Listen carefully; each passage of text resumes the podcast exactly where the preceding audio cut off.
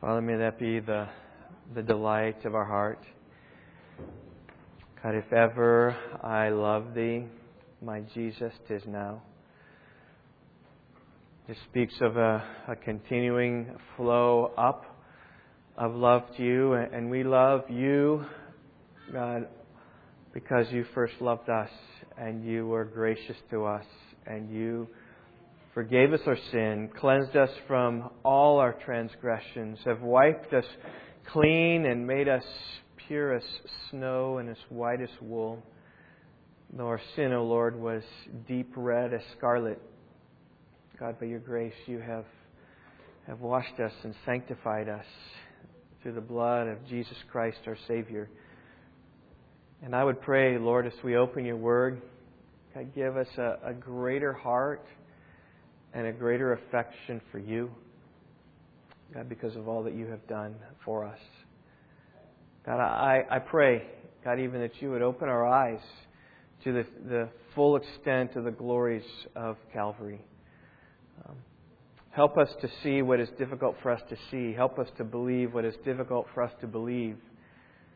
And so open our, our cloudy eyes. And may we see you in clarity here today. We pray in Jesus' name. Amen. Well, I invite you to open your Bibles to Mark chapter 8. So we've been working through the, the Gospel of Mark section by section. I've um, been trying to move through this Gospel quickly. We started in January, um, and now we've come to Mark chapter 8. I want to read our text for us, first of all, beginning in verse 22 and through verse 33 is, is our text here this morning.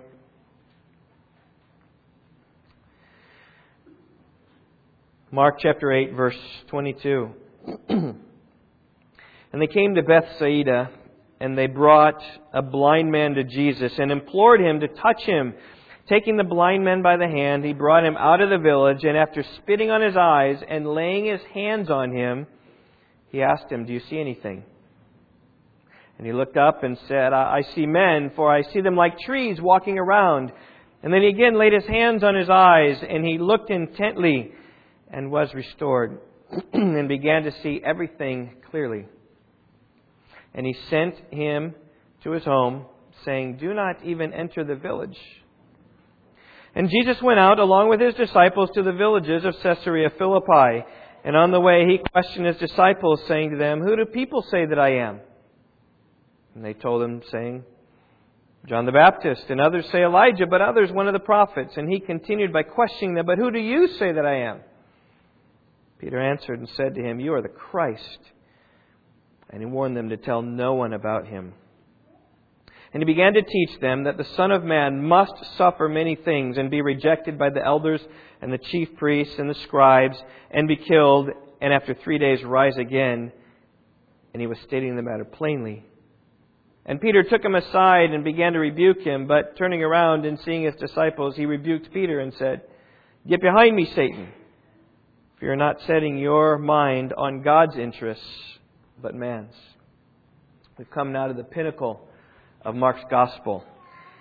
For eight chapters, Mark has been describing for us who Jesus is. He's been describing his teachings, his miracles, his compassion, his message, repent for the kingdom of God is at hand. Repent and believe in the gospel. He's speaking about how the kingdom of God is here and now it's time for repentance. And for eight chapters, Mark has been describing who he is and what he does. And now in verse 29, Peter identifies Jesus as the Christ. And with that confession in verse 29, it's as if it is a, a watershed, it is the continental divide of, a, of Mark starting out. And now that you know who he is, now he's going to focus his attention upon what he will do. In fact, that's the point of verse 31. And he began to teach them that the Son of Man must suffer many things and be rejected by the elders and chief priests and the scribes and be killed and after three days rise again. This is what he's going to start to do. He's, beginning to teach them about his passion and the crucifixion and the resurrection. This, by the way, is the first time he mentions his death. It's a horrible death. Rejected by the religious leaders, killed. We know he's crucified, most painful of deaths and yet it is a hopeful death because he's going to rise again from the dead. It gives us all hope as well. This is a unique passage in the Gospel of Mark. It's the, the hinge, really, that ties the whole Gospel together. If you're looking for a theme of the Gospel of Mark, it is this Jesus is the servant who saves.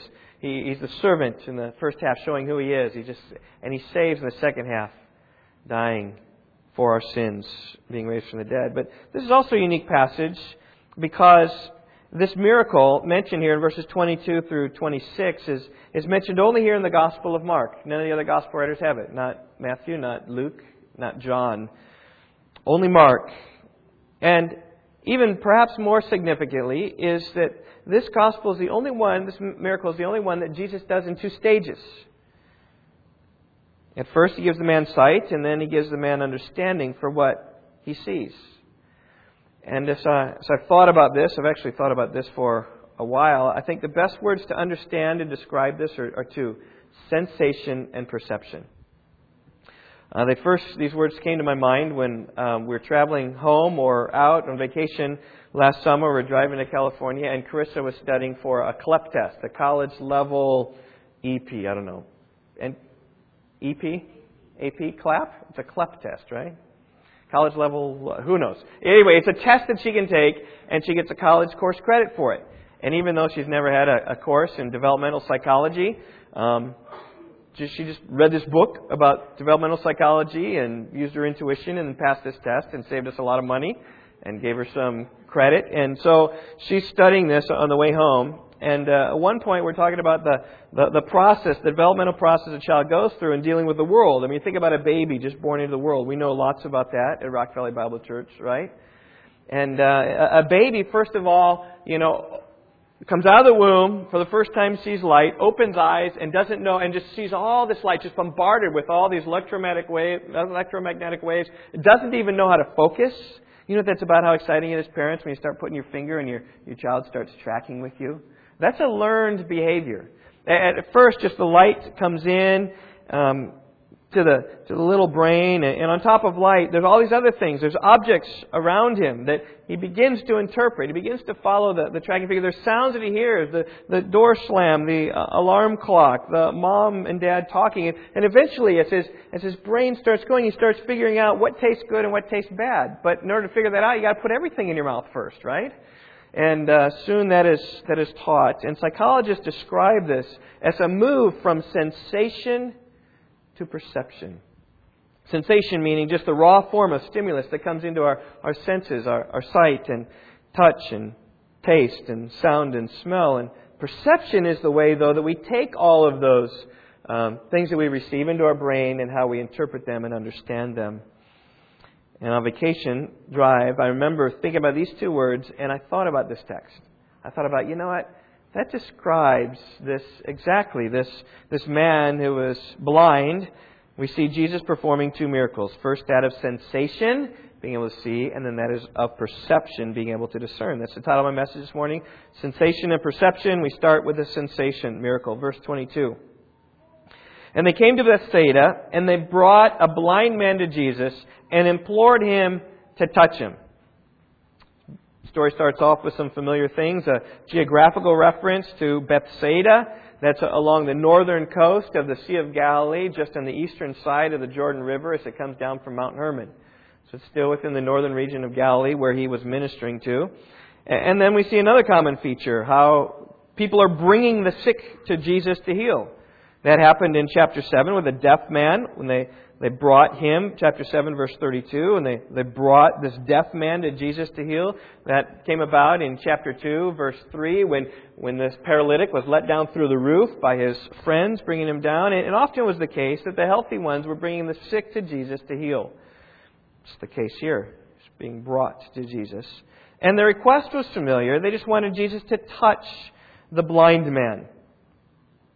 And um, Jesus often touched those who he healed. He touched the deaf man. Chapter 7, verse 32. That's what they, they wanted him to do. And, and, and they'd heard enough about Jesus, and how he operates, that all you got to do is touch him and he will be healed. Remember the woman who was bleeding for 12 years? She said, If I just touch the fringe of his garment, I'll be healed. In fact, in chapter 6, verse 56, we read, Whenever he entered villages or cities or countryside, they were laying the sick in the marketplaces, imploring him that they might just touch the fringe of his cloak, and as many as touched it were, were being cured. just the, the touch of Jesus, the healing power of Jesus that flowed from him. And so, those who brought this blind man before Jesus wanted to, him to touch him, and they believed that by touching him, the implication was that would give him his sight. And in verse 23, we see this miracle of sensation take place. Taking the blind man by the hand, he brought him out of the village, and after spitting on his eyes and laying his hands on him, he asked him, Do you see anything? Just like the deaf man, Jesus took this man aside, away from the crowds, probably to just stay away from the embarrassment, maybe, of everybody looking on him. Um, people not quite knowing what, what's going to happen. They're all peering. But Jesus is off alone by this man. A one on one interaction just speaks of how tender Jesus is with people. He's one on one oftentimes. And like the deaf man, he spit.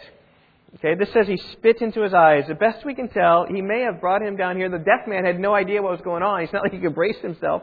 And Jesus probably poof, poof, spit right in. And the kids, don't do that to your pastor. Okay, that would not be good. We have this little game that we play with the kids. Maybe you see me around. Um, we play this little game. Some of the kids can come up and noogie me, right? And they get one shot per day. And um, if they try, they get it. And if they don't, then they can't do the rest of the day. And I get one shot a day on all of them. And so, noogie's okay. Spit in the eye is not okay. All right, Caleb? Okay, no, no spitting. Noogie's okay, but not, not spitting in the eye. But here he spits right in the, the blind man's eye. And then it says here even that he laid his hands on him. We don't know if he laid his hands on his eyes or on his head, but somehow he just put his hands on him and he said, Now, oh, lifting up, do you see anything? At this point, we see this man, verse 24, he looked up. And he said, and he's probably looked up. Maybe Jesus got his hand on him. You know, every time someone's going to touch your eyes, you're probably going to look down. He looked up and he said, I see men, for I see them like trees walking around. I think he had sensation, but he didn't have perception. He saw people and they were, they were like trees, is what he said. Now, some think that Jesus only healed this man partially, like a half miracle here, and they had to complete the miracle later. I don't think so. I think this was a miracle in and of itself. And then I think Jesus did another miracle for him. In some ways, this man is like a newborn baby. He's got the sensation of light, but he's unable to interpret and understand what it means. He doesn't have this perception ability. When this man turned back the, to the crowds, because remember, he was away from them, and he's probably referring to the crowds when he's talking about men, and they're just kind of walking around. He sees them like, like trees. He sees them with dangling things, right, like trees, but he sees them walking, and he knows that doesn't quite make sense. Now, that's not unusual. Oliver Sacks, some professor of neurology at Albert Einstein College of Medicine, wrote a book entitled the, An Anthropologist on Mars. And so he's a neuroscientist, uh, neurophysician, whatever, and he's studying just neurological uh, things with uh, people. And in this book, there are seven case histories of various people with, with uh, different neurological conditions. And he doesn't just deal with them in the hospital. He goes out to them and meets them in the places, in the marketplaces where they are, in their home, to see how they deal with things. And one of these essays, of these seven, is entitled To See and Not See which is really, in some regard, the, the whole purpose behind the first part of this, this parable here, right? Remember back in verse 17 and 18? Look back there. Jesus, aware that they were talking about not having bread, he says, Why do you discuss the fact that you have no bread? Do you not yet understand? Have you a hardened heart? Having eyes, do you not see? And having ears, do you not hear? And in some measure, the disciples had the same problem this man had. That they saw, but they didn't see. They heard, but they didn't hear. And this man could see. His eyes were able to take in the light, to sense things around them, but he could not see in the sense he couldn't perceive the things around him. And that was the problem of the disciples before the feeding of the 5,000. Jesus said, Oh, if they go home hungry, they'll faint on the way. And they said, Where will anyone be able to find enough bread here in this desolate place to satisfy all these people? Before they said, Jesus, you can feed them. But their eyes were blind, they didn't see. And even after feeding the four, 4,000, they were discussing the fact they had no bread. They were in the boat, they didn't have any bread. They didn't realize Jesus can feed 4,000, but he can't feed 12 of us. That's Peter's problem, by the way, in the next section that Peter sees some reality but doesn't perceive it entirely. But we'll get to that in a few moments. Anyway, back to this essay by Professor Sacks entitled To See or Not to See. He tells a tale of a, a man named Virgil, a 50 year old man who was born blind. He was blind from childhood. Okay? I don't know for sure he was born blind. But in 1991, he had a cataract removed and a new lens implanted in his eye. And I just want to pick up the story here from Creation Magazine. It's a great magazine. I'm not sure. Answers maybe is the name of this magazine now. It's a great, great magazine. But I'll just pick up the story. It's very interesting. He says, When the bandages were removed, Virgil could see. But he had no idea what he was seeing. Light, movement, and color were all mixed up and meaningless, and all were just a blur. His brain could make no sense of the images that his optic nerve was transmitting. Although he had eyesight, he was still mentally blind, a condition of per, uh, perceptual incapacity known medically as agnosia. Can't see. Ignorance. Virgil could read the third line of the standard Snellen eye chart, equivalent to a visual acuity of about 2100. However, he could not distinguish words, even though he could read Braille fluently, as well as raised or inscribed letters. He could easily read the inscribed letters and tombstones by touch. A cat was particularly puzzling. As he could see the parts clearly, a paw and a, a nose and a tail, but the cat as a whole was only a blur. As for human faces, at the zoo, Virgil found it difficult to identify animals, and so did so either by their motion or by a single feature, like a, a, kangaroo because it hopped around, and a giraffe because of its height, a zebra because of its stripes, and a lion because of its roar. A few days after, after his operation, Virgil said that the trees didn't look like anything on earth. But a month later, he's finally put a tree together, realized that the trunk and leaves formed a complete unit. Now, people who have formerly been used to a world they assessed only by touch, hearing, taste, and smell tend to be baffled by appearance, which, being optical, has no correlation to other senses. People who have been totally blind from birth, congenital blindness, or early childhood have lived in a world of time alone, not time and space. This is very interesting. Thus, the step at the end of the porch is something which occurs for a blind man a short time after he leaves the doorway, rather than something he's aware of in space. Sacks quotes the autobiography of John Hull, a blind man who says that for the blind, people are there only when they speak. They come and go as if out of nothing. Sighted babies learn to master this as time goes by. That is, babies who can see. An achievement, it would be noted, which is beyond the capacity of even our largest supercomputers. People who become blind later in life have a built up visual memory of the way things look and how they fit in space. However, for the newly sighted, those who receive sight. It's a huge learning task involving a radical change of both neurological and physiological functioning, a change in the perpetual habits and strategies of a lifetime, in short, in identity. And Sacks says that these sorts of difficulties are almost universal among the early blinded restored to sight. He mentions a patient who could not recognize individual faces a year after his eye operation, despite his then having perfectly normal elementary vision. From such case histories, it appears that when sight is suddenly restored, there is need for the development of some new pathways in the visual cortex of the brain. Thus, the story of the Bethsaida man, Bethsaida blind man who saw people as trees walking, is not a poetic account. It is a clinical description. And like Virgil, this blind man could see, but he had the additional complication of agnosia. He could not make sense of what he, had see, what he was seeing. Jesus, having given his eyesight, then heals his agnosia. In one miraculous instant, his brain was taught what the rest of us have learned from childhood. I think it helps to open up what's taken place here uh, in this miracle. It's that, first of all, he was given sensation, eyes, and then he did quickly. He was given perception, which is my second point, verses 25 and 26. Then again, he laid his hands on his eyes. And he looked intently and was restored and began to see everything clearly. In some regards, I think this may be a greater miracle than the first if you can grade degree of difficulty on, on miracles. The first miracle just need a new lens in the eye or cataract gone, or this would be really impressive to reattach a, um, an optic nerve. That's, any of those are phenomenal. Okay? But in verse 25, we see a greater miracle. Instantly um, rearranging all the synapses in the brain just perfectly, so that he could discern what his eyes were seeing. That that takes us years to learn. Done in a moment, so he could see them perfectly. And in fact, that's the, the whole emphasis here, is that he could see everything clearly.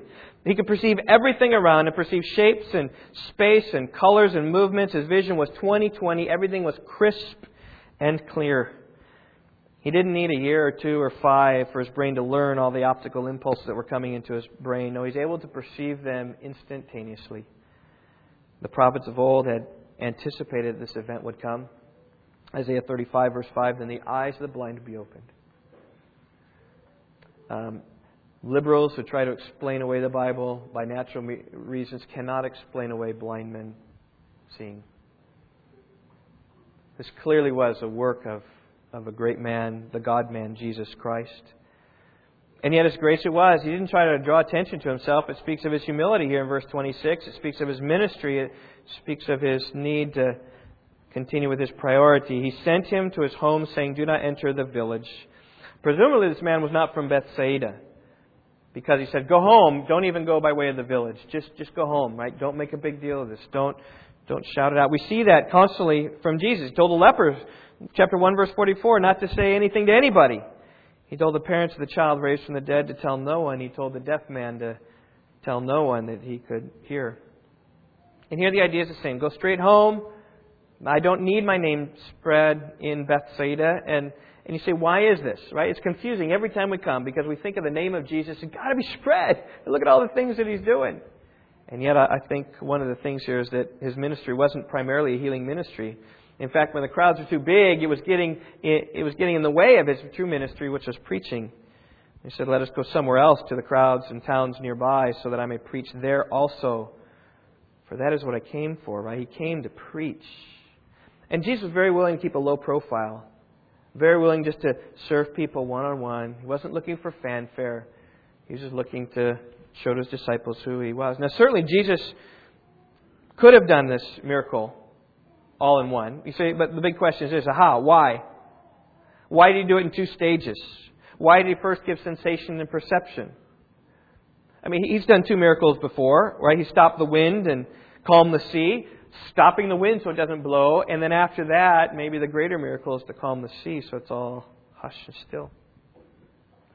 When Jesus healed the deaf man, two miracles, opening the ears and giving him speech, much like this miracle. In chapter 10, we're going to see Bartimaeus who received his sight. He did two stages at once. He gave both sensation and perception at the same time. So why not? Why here?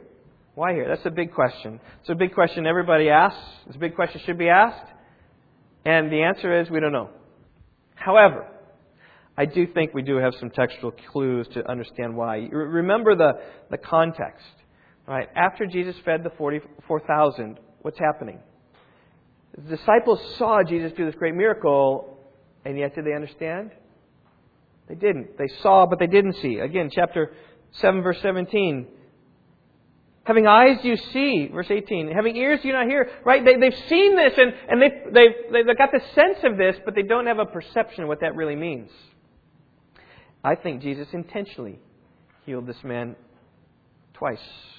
Just to kind of give a visual illustration of what was taking place. Because when Jesus, when Peter confesses who he is, I think Peter's got the exact same problem. He sees, but not clearly. So my, my third point this morning, as we get into Peter's confession of Christ, is simply this sensation.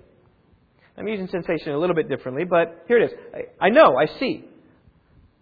Again, we begin with a geographical reference, verse 27. He went out along with his disciples to the villages of Caesarea Philippi takes us about 30 miles north of where they were in Bethsaida, Bethsaida to the city of Caesarea. Now, Caesarea is also a city along the coast of the Mediterranean Sea, but so as not to uh, confuse it, it's called Caesarea Philippi, where Herod Philip, the tetrarch, reigned and ruled. So there are different names. It is a Gentile land. It is a, a godless land. In fact, there is the, the Greek god Pan. Uh, sometimes the city used to be called Pania. Panias, I think is what it was. Got some, some big caves that, that people would worship there. And I think that Jesus and his disciples in the pagan land found some privacy. I've heard some say this was probably a retreat of some type, going up there, going away from the people. And it's here that Jesus reveals who he is. It says, On the way, he questioned his disciples, saying, Who do people say that I am? It's a good question. Who do people say that I am? Here's the answer. They told him, verse 28, saying, John the Baptist, and others say Elijah, but others one of the prophets. It is interesting here, the question that Jesus asked. You know, there are certain things that people will tell each other, but they won't tell a leader of an organization. I know that as a pastor. There's some things you'll, you'll talk about, but you won't talk to me about. And uh, it's just, just natural. It's just how it works. Um, and so likewise here, Jesus saying, okay, what, what are the people talking about? Because even the Pharisees, sometimes they came to the disciples and says, why, do you, why doesn't Jesus do this rather than coming straight to Jesus? It's less threatening. It's easier. You might gain a hearing. And so likewise, Jesus saying, okay, what's, what's, what's the scuttlebutt about me among the hoi polloi? What, what's going on here? And some say John the Baptist. Now, that's kind of ridiculous. Because John was Jesus' cousin, and they were, they were two different people, seen at the same place, same time in his baptism. Uh, they knew each other well. But there were some similarities. They're both preachers. They both preached repentance. They both attracted large crowds. And some people, if they said John the Baptist, were obviously confused. Okay?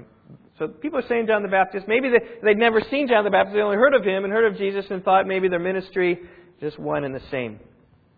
But that wasn't right, of course. Others say Elijah. Now, Malachi prophesied that Elijah would come before the great and terrible day of the Lord.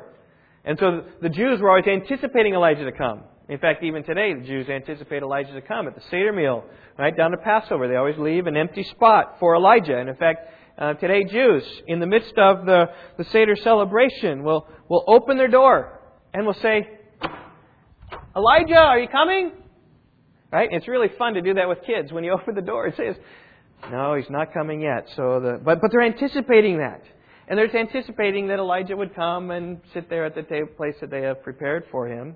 Um, and they were anticipating Elijah, and they thought, Jesus, this, this is Elijah. This is who he was. But he wasn't Elijah. Jesus said John the Baptist was Elijah, but we'll get to that later in Mark chapter 9, verse 13.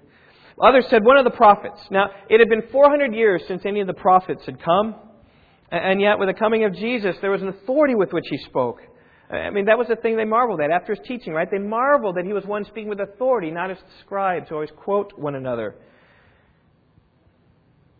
They thought he was a prophet, but that still wasn't quite right either. But with these answers, you can see the overall perception of Jesus that he was someone special. Even if they didn't quite understand who he was, they understood this is, this is not your rank and file guy. He's, he's uh, rising up to be a different sort of man, especially with all the miracles he's doing, all the preaching he's doing, how he's astounding and, and confounding the religious leaders. So Jesus then turned the question away from the crowds. He said, okay, let's, let's get at what I really want to talk about. Let's talk about me. Who do you say that I am? Or, better yet, in the Greek, said in verse 29, to continue to question them, but you, who do you say that I am? And I think this is what Jesus was getting at. He wasn't a crowd pleaser. He wasn't trying to say, oh, how's my popularity doing? How, how influential am I going to be? And he wasn't He just wanted to say, okay, disciples, have you got it yet? It mattered what the disciples thought more than the people thought. And really, this is a time to reveal himself. He said, okay, I've been showing you who I am. Have you figured it out yet? And Peter answered, verse 29, and said to him, You are the Christ. That's it. That's the answer to the first eight chapters of the Gospel of Mark. He got it. Yes, Jesus is the Christ. Christ is the, the Greek word um, which translates the Hebrew word Messiah. Christ is the Messiah. Messiah means the anointed one. So Jesus is. He is the long awaited one. He's the anointed one of God. He's the one who's coming to redeem Israel. Peter got it right. Now, from Matthew's account, we understand that Peter didn't say these things because he himself had remarkable insight. Rather, it took a miracle. I think that's important. It was the special revelation of God. Matthew 16, 17. Flesh and blood did not reveal this to you, but my Father who is in heaven. In other words, it's not that flesh and blood you got it. It's that my Father in heaven revealed this to you so that you could see beyond the haze of the crowds who thought it was John the Baptist or Elijah or one of the prophets. Know that this clearly, this is the Christ. He's the one. He's the long awaited one. And I just say this no less a miracle took place when the blind man's eyes were opened than what took place here. And this was no less a miracle than when the dead man, when the deaf man's ears were opened. And this is no less a miracle than when Jesus fed the 5,000 or the 4,000 or healed the man with the withered hand or many of the other miracles we've seen in the Gospel of Mark. This is a miracle. And let me just say this, church family it is no less a miracle when anyone's eyes are open to believe in Jesus the Messiah. It's a divine work that God does in our hearts. He, he changes our hearts so to see Him. That's the doctrine of regeneration. Regeneration means we've been born again, we've been changed. At one time, we were a natural man, is what 1 Corinthians 2 speaks about. But then God changes. He works on us and He does a miracle in our lives so that then we are, are changed and different and now we are alive to spiritual things. Where once we were dead in our sin, right? Ephesians 2, verse 5. It's God who makes us alive. Once we're blinded, now we see. He changes us and we see him. And that's exactly what happened with Peter. Is that God revealed this to Peter, showing him the truth of who Jesus was. And then, amazingly, right? Verse 30, here comes this thing again, right? He warned them to tell no one about him. And you say, why? Why is that? Why not? He's the Christ. Why not, Peter? Why don't you just go and spread it abroad? Tell everyone that Jesus is the Christ. Well, I think Peter had a few things to learn, as I think some of the issue. And I, I don't think that he was ready to tell the world about Jesus yet. The day would come, you can read about that in the book of Acts, but it wasn't now because, my final point is, he had sensation, but he had no perception. He saw in some sense, but he didn't see. He, he understood, but he didn't understand. He looked at Jesus and saw him as a tree walking around, if you will. Didn't see him quite, quite clearly. And what he needed was a, another miracle to take place. And that miracle, uh, Jesus doesn't do instantaneously. He could have. He could have said, okay, Jesus, okay, Peter, you're not quite there. You've got the sensation right, but, but you don't have the perception. Let me, boom, give me the perception. He could have done that. But he didn't. He let it linger a bit. And I'm not sure why. I think it's so as he could teach him about himself, to show what he really is. And we're going to see in verses 31 to 33 Peter's lack of understanding. Verse 31 He began to teach them that the Son of Man must suffer many things and be rejected by the elders and the chief priests and the scribes and be killed and after three days rise again. This is the glories of the gospel, right? Jesus Christ came and he suffered. He suffered ridicule at the hand of the Pharisees. He suffered injustice at the hand of the chief priests. He suffered physically at the hand of the Romans was rejected by those who should have embraced him. He came to the lost sheep of the house of Israel, and those he came to save are the very ones who killed him. They turned their backs on him. They hated him. They spit upon him. They mocked him. They cursed him. And yet Jesus, taking all the reproaches, didn't revile in return. While suffering, he uttered no threats. He kept entrusting himself to him who judges righteously. 1 Peter 2.24. That's not all the story, though. It continues on right here at the end of verse 31. I don't think the disciples heard this. I think the, disciples only heard, Teach him that the Son of Man must suffer many things, be rejected by the chief priests, scribes, and be killed. The last part's important because the last part gives us hope. It says that three days later, Jesus would rise from the dead, and rise he did, and he conquered death, and he conquered sin, and the glories of the gospel is that we need merely to believe in him, and we likewise will conquer sin and death. We read in verse 32 that he was stating the matter plainly. Peter understood what he said. Okay? The senses were coming in. I mean, that's why there's sensation there. He, he clearly saw, he clearly heard, he clearly understood in some regard, and yet he clearly didn't see. He didn't understand. He didn't hear. And these are these two things going on here.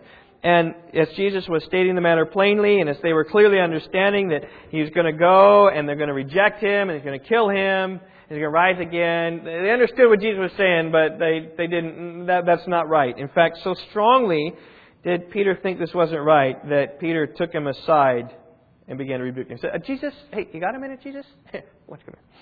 She took him aside and began to rebuke him. Just like Jesus rebuked the demonic spirits, so likewise Peter rebukes Jesus. Can you imagine rebuking Jesus?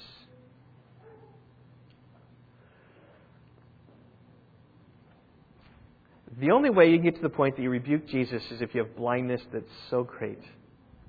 And that's what took place here. Here's, here's fundamentally what's going on. Peter had a different understanding of Messiah than the understanding of Messiah that Jesus had. He, he, he was believing one thing, and Jesus said, No, you don't perceive what the thing is that you really need to believe.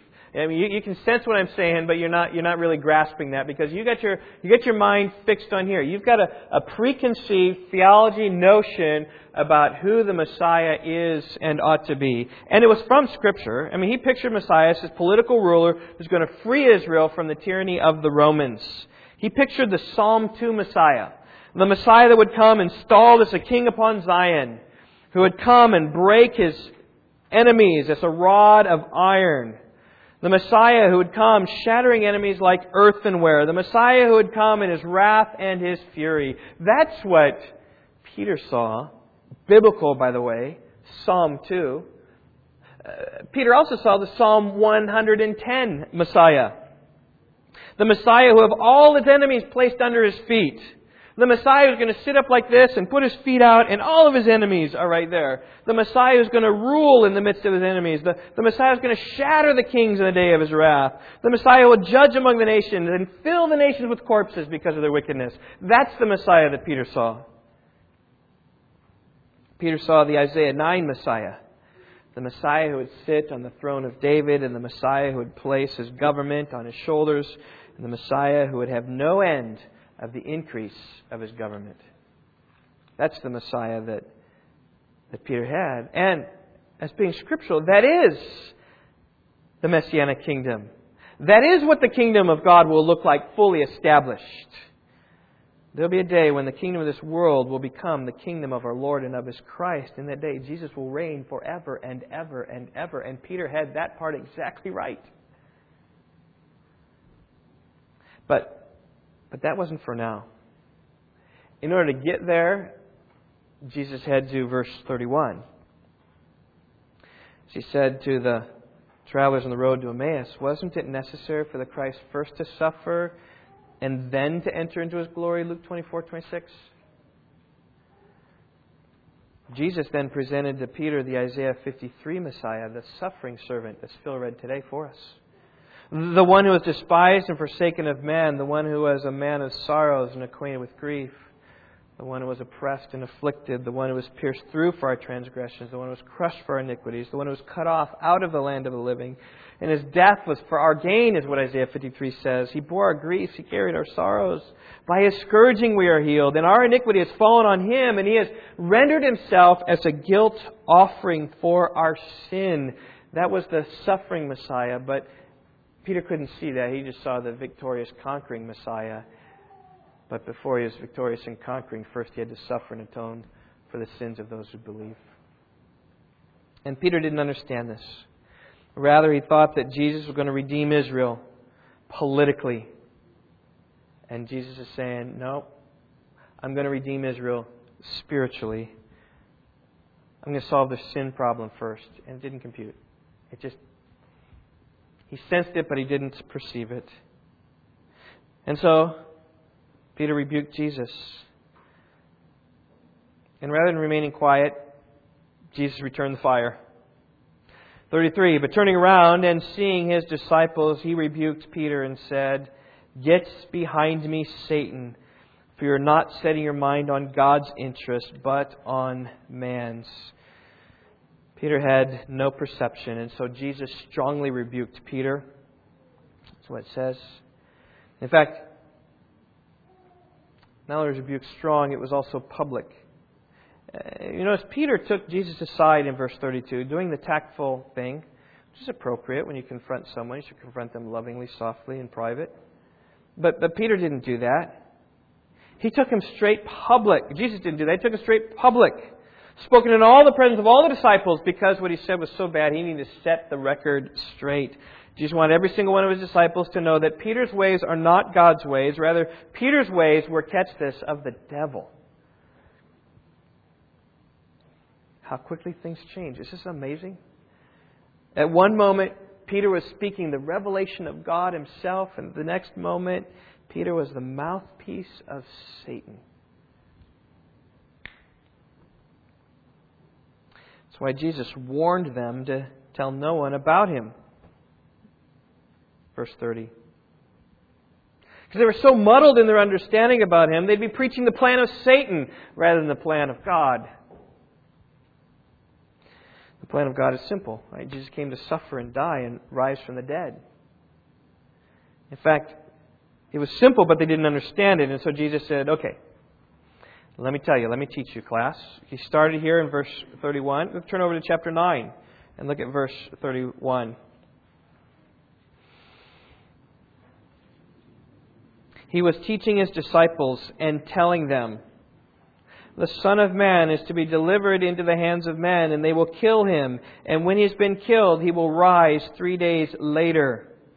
Same exact thing almost. Maybe the elements, the words aren't exactly. It's not like a, a memory verse you can quote verbatim, but the idea is the same. He's going to go, as it says here, uh, into Jerusalem. He doesn't say that, but he's going to go and be delivered to the hands of men, right? And the chief priests and the scribes and elders, they're going to kill him. He's going to rise three days later. That, there's a simple message that bears repeating, but yet still, seeing, they did not see, because it says in verse 32, they did not understand this statement, and they were afraid of him. So Jesus repeats again. Turn over chapter, chapter 10. Look at verse 32. It's 831, 931, 1032. Just right here, the third time. They were on the road going up to Jerusalem, and Jesus was walking ahead of them, and they were amazed. And those who followed were fearful. Because they saw, they understood, right? Amazed that Jesus was walking up to his death so boldly and leading everybody, and yet fearful because they didn't want this to happen. And again, he took the twelve aside and began to tell them what was going to happen. Behold, we're going up to Jerusalem, and the Son of Man will be delivered to the chief priests and the scribes, and they will condemn him to death and will hand him over to the Gentiles. They will mock him and spit on him and scourge him and kill him, and three days later he will rise again. Same elements, right? Going to Jerusalem, being rejected, right? Mocked and scourged and hated, condemned to death, and then they're going to be condemned, even here's more detail, handed over to the Gentiles. The Romans are going to kill them, but after three days, they're going to rise again from the dead. I mean, the same thing again and again. You think they understood it? They didn't understand. They didn't understand. In fact, I think they didn't understand because you see that James and John come asking for the, the great seats of the kingdom on the right and left hand of Jesus in verse 37. Grant that we may sit one on your right hand and one on your left in your glory. Jesus says, okay, you want to sit there? It's not mine to give, first of all. But if you want to get there, you, you need to suffer first. You ready to suffer? They said, yeah, I'm ready to suffer. Said, okay, you'll suffer. But you still don't understand, it's the suffering first and then comes glory later. It's like they, they didn't understand. I, one of my one of my most favorite, um, how do I say, Sesame Street videos. Okay, kids, this is your favorite video. This is Grover. You remember Grover? And uh, he's got this little sketch that I played for my kids sometimes. It's called Around, Around, Around, Around, Over, Under, Through, Near and Far. Do you guys know that one? He goes uh, like around, around. He's running around the table, around the table, around, around, around, around. He goes over, and he goes under the table, and then he goes through. And then he says near, and then he runs way back there. I mean, this is only like 15 feet, but he runs way back there. He says far. And then he runs up and he says near. And then he runs back and says far. And then he runs up and he says near. And then what he says is, do you understand? And you don't understand. Okay. Let me do it again. And he goes around, around, around, around, over, under, through, and he says near, and he runs, runs, far, near, far. And he's panting like this. Do you understand? Do you understand? You don't understand. And so he goes through the thing again and again, and finally the last thing, do you understand? And uh, then he falls over and he faints. But just trying to teach this concept about around and over and under and through and near and far, and they don't understand. And now Jesus was infinitely more patient than Grover was, alright? But still the same concept. Just again and again, very simply, very plainly. I'm going to Jerusalem. And when I get there, the, the scribes and the Pharisees and the chief priests are going to reject me, and they're going to deliver me to the Gentiles. They're going to mock me and scourge me, and I'm going to die this painful, awful death. But after three days, I'm going to rise again. And, and there's something about it that needs to hear that gospel story again and again and again and again. That's what, what Paul said in 1 Corinthians chapter 15, right? I delivered to you as of first importance that what I also received and he has no problem telling them again that Christ died for our sins according to the Scriptures. He buried. They raised again according to the Scriptures. And he appeared then to many people after he raised from the dead. He says, I'm going to show it to you again and again because that's the gospel by which we stand. It's a simple message about Christ crucified. That's 1 Corinthians chapter 1. We preach Christ crucified. It's the message we need to hear again and again. Jesus then puts some interpretation on it in verse 45. Up until this point, these are just raw facts. I'm just going to go up, they're going to kill me, I'm going to die. Now he begins, though, in verse 45, to put a little spin of an interpretation on it, which the gospel writers, I'm sorry, the, the epistles are all about. They interpret what happened at the, the death of Christ for us. Jesus mostly was just this is going to happen. But we know later that this is why it happened, and this is the implications of what happened, and we believe in Him, and this is what happens. He says, verse 45, this is perhaps the, the key theme book of the verse of Mark. For even the Son of Man did not come to be served, but to serve and to give his life a ransom for many. So I've sought to summarize all of Mark. Here it is, right? It's the servant who saves. He, he didn't come to be served, rather, he came to serve. He, he came to be the servant. And what does a servant do? He gives his life a ransom for many. That is, he, he saves people. He, he gives his life in payment for our sins. He, he buys us and he redeems us by his death upon the cross because God taught in the Old Testament that when you sin, you need a sacrifice. And so Jesus became that sacrifice to purchase and atone for our sins. That's what he's saying here. It's the reality of the gospel. That's why we gather here Sunday morning. It's why we love to be with God's people. It's because we can hear this message of the gospel that delights in us, that, that delights our hearts. Jesus Christ came to die. He ransomed for our sins. And my question to you, just by, by way of application right here at the end, is do you understand this? Do you believe this? Uh, or, or seeing, do you not see? Or hearing, do you not hear? Or sensing, do you not perceive? And I just say, isn't this the struggle of us all?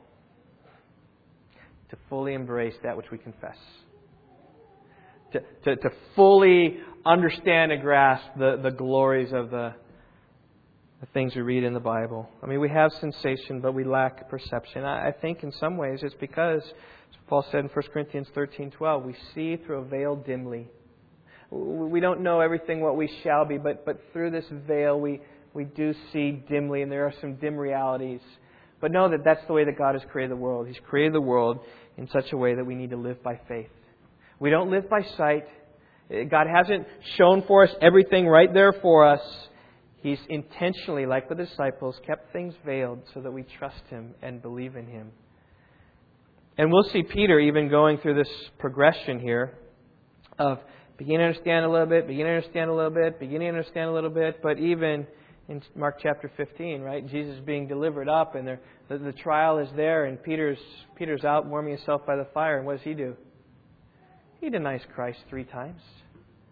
He, he's not fully grasped it. And when does he grasp it?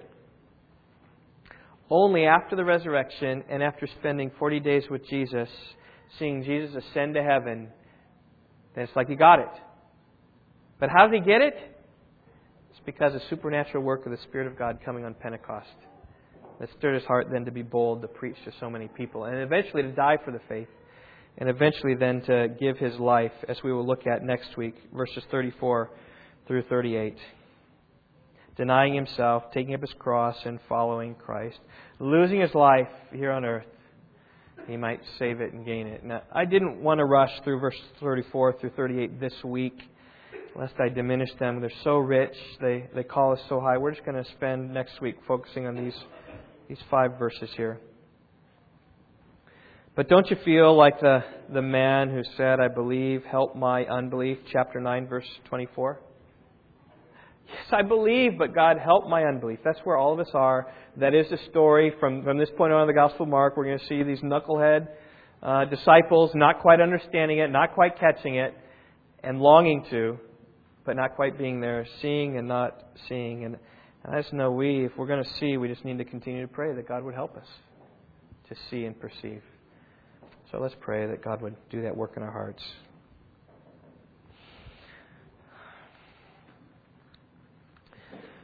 Father, the, the miracle of regeneration is a, a miracle and a gift of you. And so is the miracle of perception, understanding. As the psalm writer says, Open my eyes that I may behold wonderful things from your law. And I pray, O oh Lord, that would be our heart as well, that we would realize that we need you to open our eyes so we might see the glories, all the glories of the gospel. That we might live differently, that we might fully believe what we profess to believe. So, God, I pray that you would do that work in us, that we might grow day by day in our ever increasing understanding about how great Jesus Christ is. Just we're going to sing here in a moment how much better He is than everything. He's better than the, the angels. He's better than the priests. He's better than Moses. He's better than Joshua. He's better than Aaron. He's better than the high priest. He's better than Abraham. He is better than Melchizedek.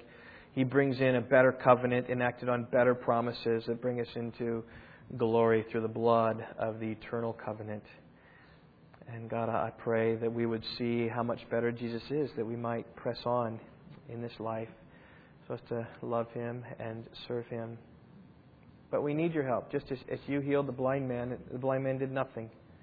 But you spit on his eyes and you placed your hands on his eyes and you healed him. So, God, we need your, your help in these regards.